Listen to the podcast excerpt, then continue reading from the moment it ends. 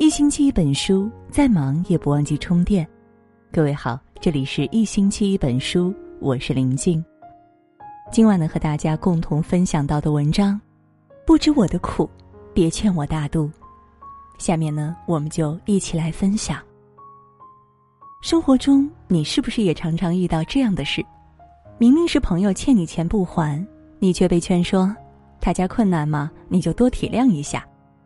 明明是亲戚一再提出过分要求，你却被劝说，都是一家人，何必要闹得太难看，忍忍就得了。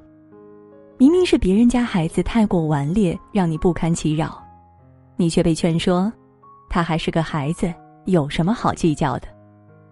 而好笑的是，这群忙着劝说你的围观群众，却往往和事件本身没有丝毫的联系。他们很多时候甚至连发生了什么都还没有弄清楚，就急着扛起言语的武器，站在道德的制高点上指责你。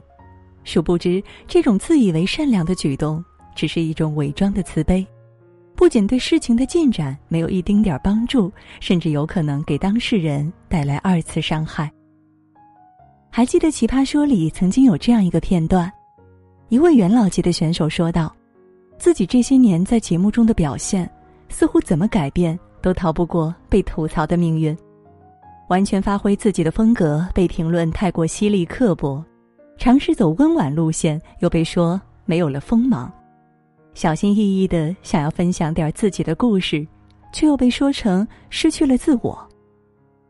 一番话让在场的人纷纷有感而发，有一位主持人说道：“你那不算什么，我们被骂的比你惨多了。”这时候，另一位主持人及时打断了他：“你这就是站着说话不腰疼，你不能跟痛苦中的人讲你那个不痛，我这个才痛。”是啊，每个人的处境不同，经历不同，没感受过别人的痛楚，又怎能轻描淡写的替人家说不痛呢？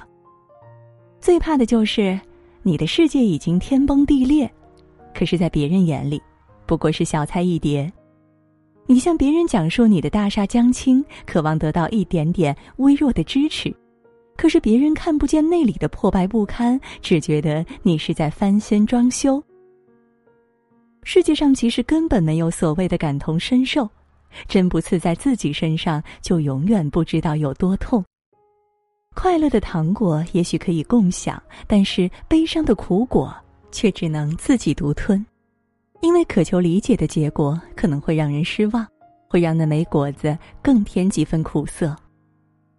往后的日子，自己的苦乐自己度，别人的苦乐别随便悟。竖起耳朵，闭紧嘴巴，用心的倾听和不随便发表的言论，才是给予痛苦中的人们最大的慰藉。知乎上曾经有一个网友讲述了他的经历。初一的时候，他遭遇过校园暴力，当着数十人的面儿被扇耳光，所有的人都在冷眼旁观。那个时候，他没有选择还手。后来，班主任老师说的话更是让他印象深刻。你看，人家都知道错了，你还这么倔，快点重归于好吧。家长没教你要大度吗？从此，初中三年，他每天都活在压抑和痛苦中，慢慢的变得越来越敏感，甚至不敢去和别人交谈。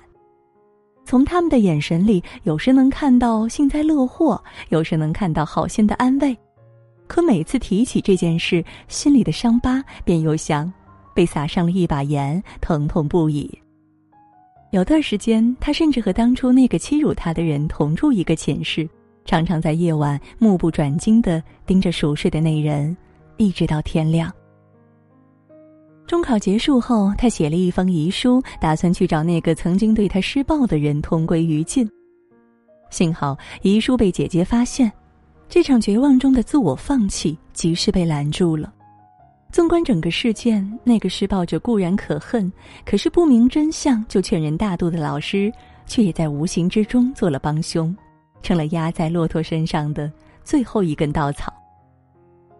不是所有伤害都可以被原谅，也不是每一句对不起都应该换来没关系。每个人都有选择原谅与否的权利，没有人有资格替他人原谅曾经发生过的一切。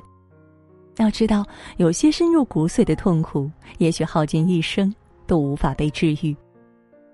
所以，下次若是遇见那些不辨真相就来劝你大度的人，就快快远离吧，因为他们永远不会明白那些慷他人之慨说出的话，每一句轻飘飘的原谅和大度，都会成为扎在人心口那把最尖锐的刀，不会致命，却会疼痛一生。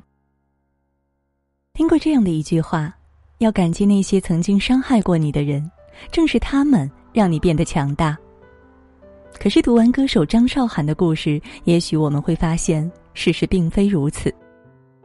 数十年前，张韶涵因为空灵的嗓音爆红，那首经典的《隐形的翅膀》传遍大街小巷。可就在演艺事业如日中天的时候，却身体抱恙，不得不停工去休养治疗。同一时间，母亲不顾母女情分，对他进行了一系列的造谣指控，对他的正面形象。产生了严重的影响，让他的事业一落千丈。直到一首翻唱版的《阿刁》横空出世，精致的嗓音和坚毅的眼神，终于让观众看到那个熟悉的张韶涵又回来了。这十年间，他从来不曾放弃自己热爱的歌唱事业，日复一日的努力，就是为了等待翅膀展开，重新飞翔。厚积薄发的力量是让人惊艳的。他用实力告诉观众，他又重新站起来了。而曾经那些受过的伤，不是不在意，只是那再也不能伤到他了。就像张韶涵在吐槽大会中说的那样：“伤害就是伤害，没有这些伤害，我也会变得更强。因为我不仅天生丽质，我还天生要强。我不感激伤害我的人，他们只是提醒了我，不要成为那样的人。”真正让人成长的，从来不是别人的伤害，而是那个在伤害面前不曾被击垮的自己。也许今年过后，当初那彻骨的痛已经淡忘，可那都是因为你用坚强治愈了自己。那些永远不会消失的伤疤，会不断提醒着你，伤害的痕迹，是永远不会被抹去的。现在的你，能够笑谈经历。不是因为过去了，所以原谅了，只是因为想放过自己了，所以算了。道歉是伤人者给自己良心的一个交代，却不该成为要求受伤者必须大度的理由。身为当事者，选择原谅与否，全凭自己的内心指引，无需强迫自己接受那毫无分量的歉意。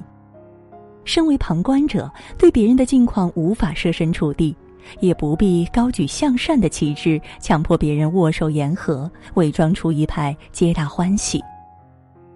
己所不欲，勿施于人。往后的日子里，愿你能用最坚硬的外壳抵挡住一切恶意，也愿有人用最柔软的怀抱温柔待你。好了，今晚呢和大家分享的文章到这儿就结束了，感谢各位的守候。喜欢我们文章的朋友，也不要忘记了在文末给我们点个再看。让我们相约明天，也祝各位每晚好梦，晚安。